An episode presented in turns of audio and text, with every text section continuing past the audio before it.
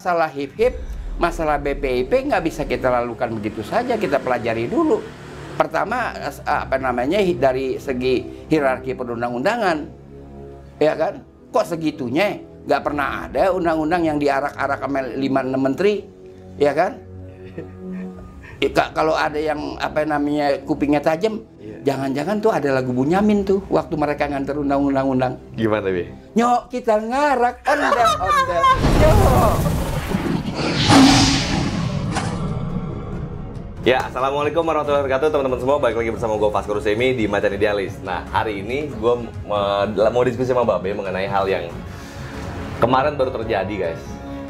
Di saat ada aksi besar-besaran Demo menuntut menolak RUU hip-hip gitu kan. Nah, di sebelahnya lagi di, ada sayap kanan, ada sayap kiri tuh Be, kemarin tuh Be? Iya. Demonya. Ada urusan Omnibus Law, buruh dan mahasiswa. Ada urusan RUU hip-hip dan sampai makzulkan Jokowi Oh, Sampai begitu be. Oh, gitu Jadi isi isi aksinya itu kan karena eh, menurut para pendemo kan eh, presiden telah gagal gitu, gitu kan. Nah, ini yang menarik ya be, di dalam gedung itu be. Di dalam gedung itu justru malah berkumpul paripurna. oh, Paripurna anggota DPR dan ada yang lucu lagi nih be. Ini sampai dikawal sama kalau nggak salah lima menteri be. Apa itu yang dikawal? Di kan RUU HIP kan nggak j- belum jadi debat apa eh, nggak jadi dibahas. Akhirnya dibuat lagi kayak RUU BPIP gitu loh, Iya, Be. iya. Be, Babe bisa nggak pandangan Babe Babe eh, eh, mengenai RUU BPIP ini ini gimana seluk buluknya nih, Be? Jadi begini ya, eh, BPIP ada atau Badan Pembina Ideologi Pancasila itu termasuk di dalam nomenklatur eh, lembaga garis miring badan non kementerian. Ya. Dia bisa setara dengan kementerian, bisa di bawahnya, setara dengan dirjen. I- Itu kita dudukkan dulu. Pertanyaannya, apakah perlu tata kerja dia diatur oleh undang-undang? Apakah harus undang-undang yang mengatur tata kerja dia? Hmm. Sekarang kita lihat hierarki perundang-undangan. Mm-mm. Undang-undang dasar itu mengatur presiden dan wakil presiden dan dua menteri, yaitu menteri eh, pertahanan dan menteri luar negeri. Mm-mm. Undang-undang dasar Mm-mm. itu mengatur itu. Itu tertinggi kan undang-undang dasar. Mm. Lalu di bawahnya yaitu undang-undang mengatur tentang kementerian negara secara umum. Mm-mm. Undang-undang tentang kementerian negara. Tetapi setiap kementerian-kementerian itu Mm-mm. diaturnya oleh ketentuan yang lebih rendah lagi. Namanya Perpres Peraturan Presiden. Oke. Kementerian, menteri apa? Misalnya ada menteri kelautan, ya kan? Mm-mm. Yang lagi rame ya. Lantaran katanya kerjasama ya sama kementerian yang nggak ada urusannya gitu. ya kan? Iya, iya, iya. Nah itu oleh Perpres. Sekarang BPIP kok diatur sama undang-undang? Iya. Dari hierarki Tingkatnya aja udah hierarki namanya. Iya, hierarkinya Dari hi- hierarki perundang-undangan nggak ngepas. Oke. Dia mestinya cukup Perpres. Cukup perpres atau mungkin permen? Enggak. Enggak, Perpres. Eh, dan juga nggak perlu diantar oleh berombongan begitu banyak. Biasanya eh, setahu saya waktu saya anggota DPR RUU itu yang antar seknek atau utusan seknek. Itu juga nggak pakai upacara. Nggak pakai upacara, Gitu, pidato. Iya. Oh, nek coro jone nggak perlu dipidatoni. Ini kan dipidatoni.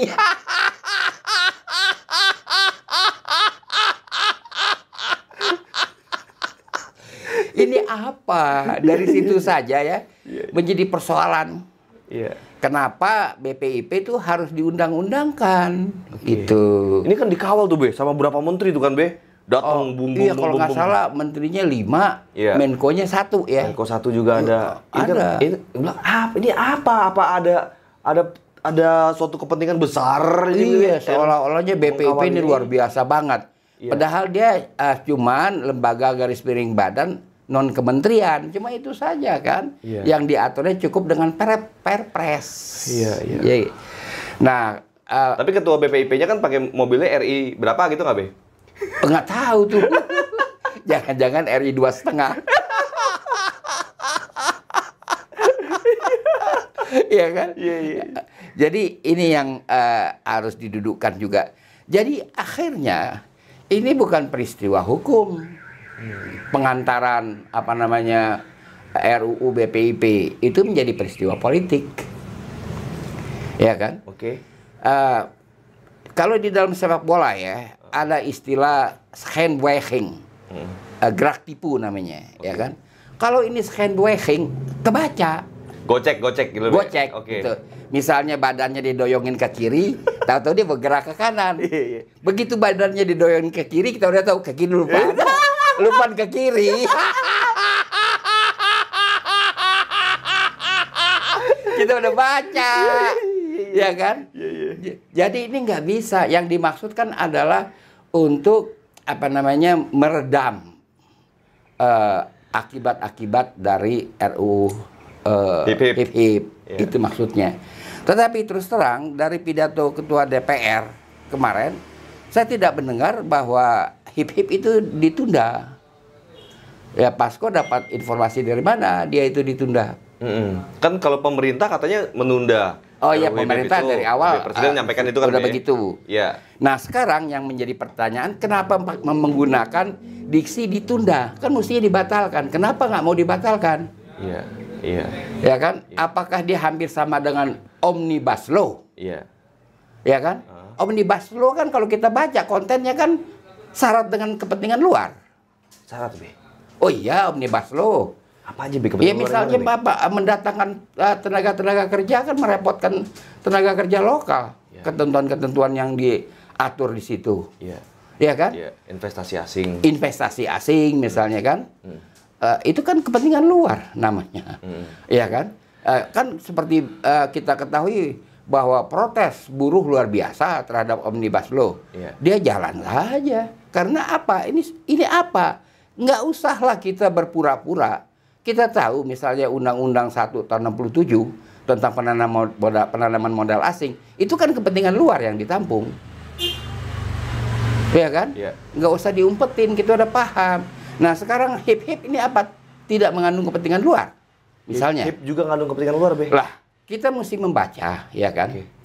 undang-undang eh, nomor 27 tahun eh, 1999 pasal 107 A B C D E. Di situ diatur. Tidak boleh partai berhubungan dengan partai komunis. Hmm. Undang-undang itu berjudul adalah eh, apa itu eh, perbuatan atau tindakan yang mengancam keamanan negara. Judulnya itu Iya, iya. undang-undang tersebut. Maka di dalam pasal 107 itu jelas Hmm. eh, mengenai tindakan atau perbuatan yang dianggap mengancam keamanan negara. Itu pidananya 15 sampai 20 tahun. Pidana, Be. Pidana. Jadi partai-partai yang ngirim eh, utusannya untuk belajar di Cina eh, bisa partai komunis? pidana kan nggak boleh berhubungan. Pidana, Be. pidana kecuali dia jad- jad- menjadi tamu negara RRC kan ada kalau nggak salah ada satu partai yang cuma eh, bertamu saja ke sana Iya. tapi kalau mengirim kader Iya. dan saya dengar ada yang membuat perjanjian kan Iya. Itu agreement pidana, Be. pidana I- bahkan sampai terang-terangan loh, Be. Partai-partai ada beberapa partai itu yang Iya. mengirimkan utusannya ke iya ke kom- apa partai komunis Cina. saya kira ada lima partai lah kita Iya. nggak usah sebut kan Iya. Eh, eh, dua partai dicurigai membuat perjanjian Mm-mm. tapi buktinya belum ketemu Mm. ya kan? Yang yang eh, ada lagi eh, sat- eh, satu partai ikut perkaderan di luar yang dua ini, ya kan? Eh, eh, sorry, dua partai ikut perkaderan eh, di luar yang dua ini dan satu partai cuma melancong. Nanjong, jalan-jalan. nah itu eh, sudah eh, merupakan satu perbuatan yang mengancam ke keamanan negara. Ada pasalnya. Itu ada jelas kok. Kalau yang ya perbuatan hubungan dengan partai komunis di luar Iya. itu 20 tahun pidananya. 20 tahun, Be. 20 tahun. Berbahaya nih, Be. ya. Iya dong. Oh, Iya, dikadar sama komunis. Tapi kok selama ini elit diem aja, Be ya? nggak ada yang nyebut. Nggak ada yang nyebut loh, Nggak ada yang nyebut, Justru dia mereka- diem bahkan aja. mereka udah berbangga hati dengan mem, mem- apa namanya, memamerkan gue lagi apa ngirim kader gue ke Cina Ya gitu kan untuk boleh. Partai Komunis. Nggak boleh itu.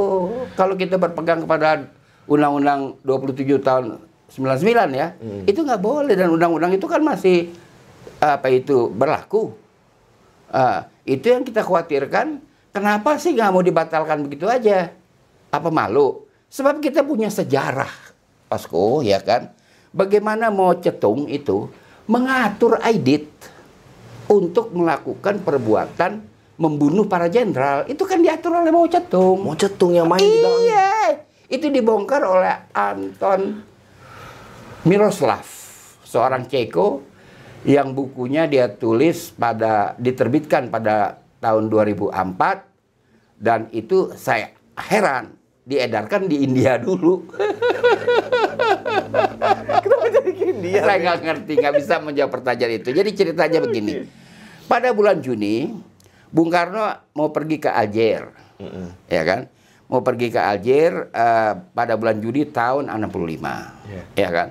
Eh, kemudian itu ada 80 rombongan yang dibawa, di antaranya DN Aidit dan sejumlah orang-orang PKI yang dibawa, ya kan? Eh, kemudian sampainya di Egypt eh, transit itu diberitahu bahwa eh, Presiden Ben Bella yang mengundang mereka itu dikudeta. Jadi ente nggak punya tuan rumah. Dalam bahasa Arabnya ente pulang saja karena ente tidak ada sohibul bait.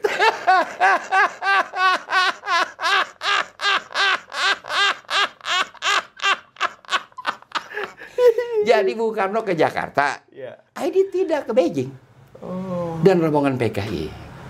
Dan dia lama dari bulan Juni eh, bulan Agustus baru dia kembali itu juga karena dipanggil oleh Bung Karno lewat Menlu Subandrio. Iya kan? Bung Karno kangen kali ya.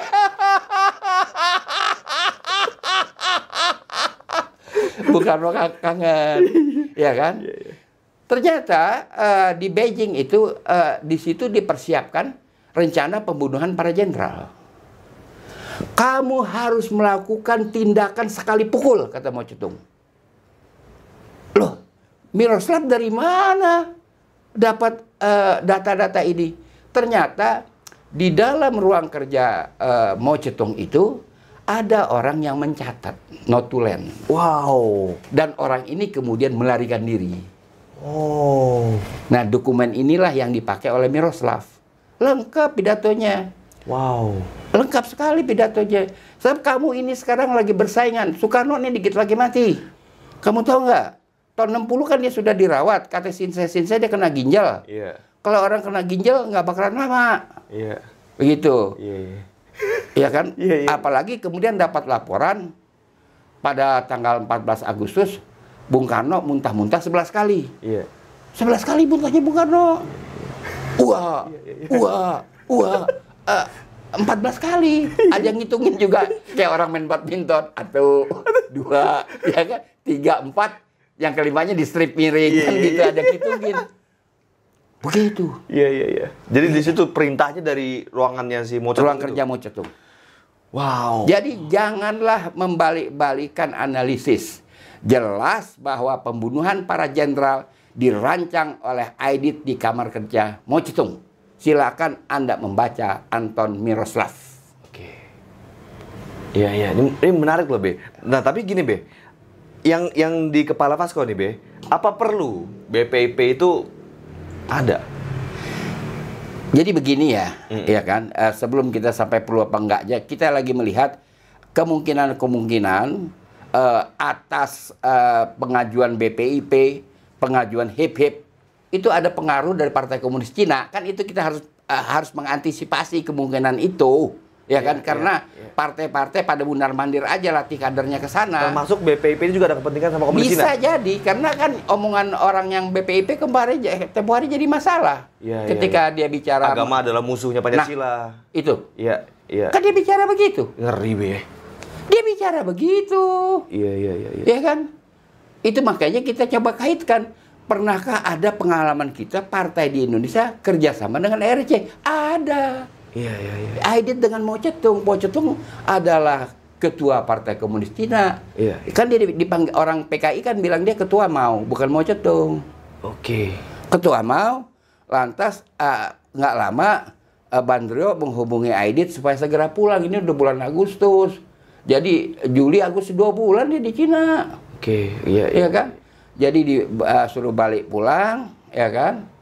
Eh, kemudian eh, dia bertemu dengan Bung Karno dan pada 30 September malam kan ketika terjadi penculikan-penculikan penculikan itu kan Bung Karno lagi pidato. Iya, iya, iya. Be, jangan-jangan ada hubungan ada hubungannya kan nih Be sama partai-partai di Indonesia yang dikirim ke sana, Be? Ya itu bukan tugas kita kan. Ya kan kita adalah sebagai pengamat. Mm-mm. Ya kan? Iya. Kita mempunyai sangka baik Mm. kepada partai-partai itu. Mm. Ya kan? Eh, tetapi perbuatan-perbuatan ini kan nggak bisa di- di- dilalukan begitu saja.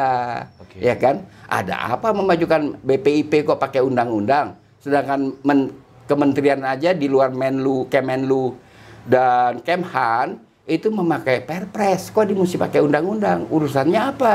Keren banget dipakai undang-undang. Gila, Be ya. Ini gila, iya, ya. iya. Ketinggian tempatnya. Iya, iya. Aturannya dia duduk di kursi ini kayak kita nih. Iya. Dia duduk di kursi wasit badminton kan tinggi.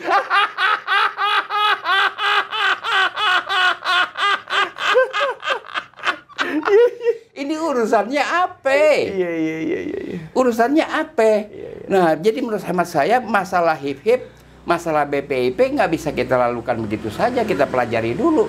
Pertama, apa namanya dari segi hierarki perundang-undangan, ya kan? Kok segitunya? Nggak pernah ada undang-undang yang diarak-arak sama lima enam menteri, ya kan? Ya, ka- kalau ada yang apa namanya kupingnya tajam, Iya. jangan-jangan tuh ada lagu Bunyamin tuh waktu mereka nganter undang-undang-undang. Gimana, Be? Nyok kita ngarak ondel ondel. Nyok.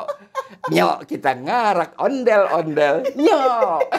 Jangan-jangan. Jangan-jangan. Kalau ada yang kupingnya tajam. Iya, iya, iya. Ya ke- ketika rombongan pengantar BPIP ini masuk, Iya, iya. jangan-jangan ada lagu Bunyamin. Iya, iya, iya. Jangan-jangan, Iya, ya kan? Di balik kemeriahan eh, pengantaran RUU BPIP, Hmm. tetap ada persoalan bahwa BPIP itu tidak layak men- eh, mendapat status pengaturannya dalam undang-undang, tetapi dalam peraturan presiden. Cukup. Cukup itu sesuai dengan hierarki hukum. Ya. Penguasa itu harus menghormati hukum. Mm-mm. Saya sebenarnya heran ya, kalau Ketua Mahkamah Agung itu mengatakan intinya nggak ada artinya apa-apa itu eh, keputusan maka putusan Mahkamah Agung nomor 44. Kan ada dia bilang begitu. Lah, Mengenai pilpres pemilu kemarin. Iya. Lah omongan dia yang nggak ada artinya dari segi hukum. Kalau putusan MA tetap suatu, suatu produk hukum, sebuah produk hukum. Iya. Nah omongan dia itu ketua MA bukan produk hukum, itu pernyataan biasa. Iya, iya. Jadi supaya mengerti menempatkan segala sesuatu dalam perspektif hukum, bagaimanapun juga eh, apa namanya putusan MA 44 tetap berlaku, tetap berjalan. Iya. Walaupun dikomentari seperti itu oleh ketua MA. Iya. Ket- malah komentar ketua MA yang nggak ada pengaruhnya. Iya. Nah, Oke, begitu juga dengan BPIP harus dijelaskan bahwa BPIP ini harus dijelaskan dan dijernihkan seharusnya tempatnya itu bukan pada undang-undang, tapi pada Perpres. Oke. Yang kemudian juga hip-hip ya kan? Itu harus resmi ketua DPR berbicara bahwa RUU hip-hip itu dibatalkan. Jangan bikin kalimat yang ngambang-ngambang sehingga menimbulkan interpretasi. Lo takut sama siapa sih? Iya. Ya kan? Iya. Jangan-jangan lu ada yang kontrol. Ya kan begitu. Ada yang awasin, lu ada yang mandorin lu kerja. Sampai lu ketakutan kayak begitu nggak mau ngomong bahwa hip hip batal. Jadi saya kira nggak bisa kita diam kalau hip hip nih hip hip digantung-gantung kayak begini. Iya. Kita takutnya giliran kita meleng disodok lagi tuh hip hip kan bisa begitu. Iya, iya, iya. Iya kan? Iya, iya. Nah, jadi eh, kita memerlukan kepastian hukum karena perekonomian kita keadaan keuangan negara kayak begini kok. Kacau Be, lagi kacau banget Be. Jadi memang kondisi sekarang ini Be, bukan masalah ekonomi dong Be. Ini eh, rakyat Indonesia ini terancam bodoh loh Be. Di Iya. saat eh, status new normal ini, kebijakan pendidikan pun kan ngaco nih Be. Iya. Banyak banget siswa-siswa yang nggak bisa ngikutin eh, pola pendidikan new normal ini dengan dengan webinar, dengan Zoom. Orang-orang yang di urban-urban mungkin bisa gitu, mungkin Be ya. itu Iya. pun belum tentu sepenuhnya bisa-bisa. Belum Tapi di Indonesia ini kan banyak orang yang nggak punya handphone, Iyalah. nggak bisa komunikasi Iyalah. lewat webinar, Iyalah. lewat Zoom gitu kan, Be. Iya. Ini jadi saya di kota aja ngeliatnya teman-teman ini eh, teman-teman para wali murid, Be. Mereka kepusingan nih gimana anak-anak gue nih ya. Mereka yang tadinya bisa banyak eh, misalnya contohnya kayak hafalan eh, juz amma, jadi berkurang hafalannya. Iya, iya. Komunikasi dan eh, apa namanya? dialog mereka, bermainnya mereka anak-anak TK, anak Iya. SD gitu. Iya. Jadi nggak ada lagi bermainnya dengan teman-temannya. Nah itulah ini kan persoalan-persoalan yang timbul akibat keuangan kita eh melorot. Iya. Lalu ke dalam keadaan keuangan melorot, kok berharap dari dirty money yang katanya 11.000 ribu, 11 T. eh 11.000 ribu T, Oke. 11 T apa 11 ribu T? 11 ribu T, bukan 11 T. Oke. 11 ribu T dan bahkan mutual kerjasama eh, persetujuan kerjasama ya sebuah agreement eh, kan sudah ditandatangani juga oleh Menteri Kehakiman di Swiss gitu kalau saya nggak salah tahun lalu kan itu nggak bisa diharap kan uang itu yang namanya dirty money dari segala perbuatan-perbuatan yang terlarang dari segi hukum. Iya. ya kan? Kita nggak usah rinci lah. Kapan bisa turun itu duit? Kan nggak bisa tuh duit turun sebelum penyimpan uang-uang kotor itu mendapat putusan pengadilan. Hmm. itu siapa sih namanya perempuan yang eh, membobol bank BNI Hmm. kan 17 tahun baru ketangkap. Dia belum diadilin. Jadi uang dia ya kan kalau benar terbukti di pengadilan dia membobol 1,3 T uang dia itu nggak bisa dicairkan sampai ada putusan pengadilan. Ya kan? Bahwa ini orang memang membobol kata pengadilan. Baru bisa masa itu diharapkan? Hmm. nggak mungkin itu diharapkan. Ya, eh, jadi sekarang juga tata kerja udah ke sana kemari. Menteri pertahanan menteri pertahanan dioper jadi jadi tugas-tugas pangan Iya. ya kan Iya. jadi ke sana kemari ini kita melihatnya ini bagaimana berilah expectation kepada rakyat Iya. kalau orang yang memerintah kayak begini ya kan di, eh, orang dioper-oper kan eh, menteri pertahanan masih dalam tugas kopat kopit kan Iya. belum dicabut tugas kopat kopitnya. Iya. Sekarang kopat kopit belum kelar, dioper lagi ngurusin pangan. Iya. Bagaimana? Iya. Ya Ya, kan? Tapi kalau urusan pangan ini, Be, kalau saya pandangan saya gini, Be ya. Menteri Pertahanan ngurusin pangan karena ini menurut menurut eh, strategi perang katanya panganlah ada pangan adalah logistik yang terpenting gitu. Jadi perang itu kan terpenting logistik tuh, Be. Logistik mak perutnya para prajurit. Apa karena memang ada mau perang ini, Be? Begini, itu kan Sampai Menteri namanya Pertahanan yang turun untuk ngurusin pangan, Be. alasan, argumen. Oke. Pakaian seragam juga penting. Bukan pangan doang. Ya kan kalau dicari penting-pentingnya. Iya, iya. Kendaraan juga penting Iya. untuk angkutan. Iya. Jadi berikanlah eh, eh, eh, apa itu alasan-alasan yang reasonable. Iya. Jangan kayak begini. Hmm. Itu udah nggak layak. Ya kan? Menteri Pertahanan disuruh ngurusin pangan. Oke. Nanti Menteri Agama disuruh jadi Menpora. Kan jadi susah. Iya. Ada tugasnya masing-masing gitu, Ada ya? tugasnya masing-masing. Yang mensupport mensupport pertahanan Indonesia ada Menteri Pertanian gitu. Kan ada perpresnya yang mengatur tugas-tugas menteri. Oke, oke. Itu makanya saya bilang si BPIP itu kalau mau diatur pakai perpres bukan pakai undang-undang gitu loh. Nah, balik lagi ke laptop, Be. Yang namanya BPP ini yang banyak memicu kontroversi. Semua kebijakannya, semua ucapan uh, kepimpinan BPIP ini. Iya. Apakah penting BP itu masih ada itu, Be? Saya nggak tahu eh, yang mau dibina siapa media. Nah dianya aja mesti kita bina, ya kan? kan susah. Iya, iya, Yang yang ngurus-ngurus BPIP kan mesti kita bina. BPP ini punya siapa sih, Be? Ini barangnya siapa sih nih, Be? Ya macam-macam begini ya kalau kursus-kursusan begini ya. Heeh. Zaman dulu kan ada kursus kader Nasakom. Ah, ada kursus kader Nasakom. kursus, Be. Ada.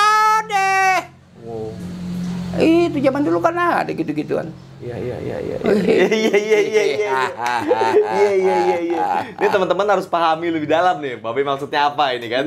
Karena kita udah jelaskan mengenai Nasakom pada video sebelumnya. Lu tonton dulu makanya video sebelumnya. Nah, terus jadi gini, Be. Poinnya adalah yang pasti DPR harus menolak, oke, ditolak semua RUBP, BP, eh, RUU Dikembalikan. Dikembalikan ke pemerintah. Iya, kalau mereka mengerti hierarki hukum, Hmm. ma- maka RUU BPIP yang di anterin rame-rame itu dikembalikan. Kembalikan. Iya. Kembalikan ya. Dan Iya. hip hip pun harus segera ditolak di, di Hip hip harus dinyatakan batal. batal. Begitu. Kalau enggak kita nggak bisa Iya. diginiin terus, digantung-gantung. Iya, iya, iya. Iya Dan kan? pemerintah juga harus tegas menunggat, eh, menyatakan bukan ditunda tapi dibatalkan juga. Kalau begini kata Bung Karno nih keadaan kita sekarang, Ah. BPIP eh, disuruh jadi undang-undang, ya kan? Lantas hip hip kagak jelas dibikin statusnya media, ditunda kagak, eh ditunda iya tapi dibatalin kagak. Iya. Maka kata Bung Karno, kita ini cumantel tonpo gumantung. Kita nyantel tapi gantungannya kagak ada.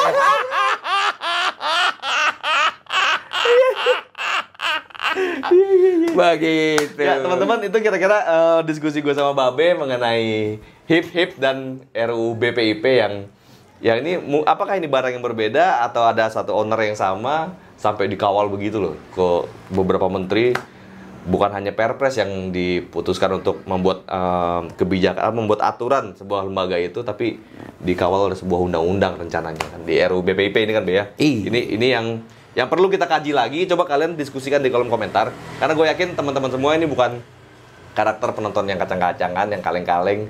Lo pasti paham maksudnya Babi tadi apa. Tulis di kolom komentar kalau ini bermanfaat sebarkan video ini ke seluruh sosial media kalian. Pastiin lu udah subscribe channelnya klik tombol loncengnya biar lo terus update di Macan Idealis Assalamualaikum warahmatullahi wabarakatuh. Waalaikumsalam.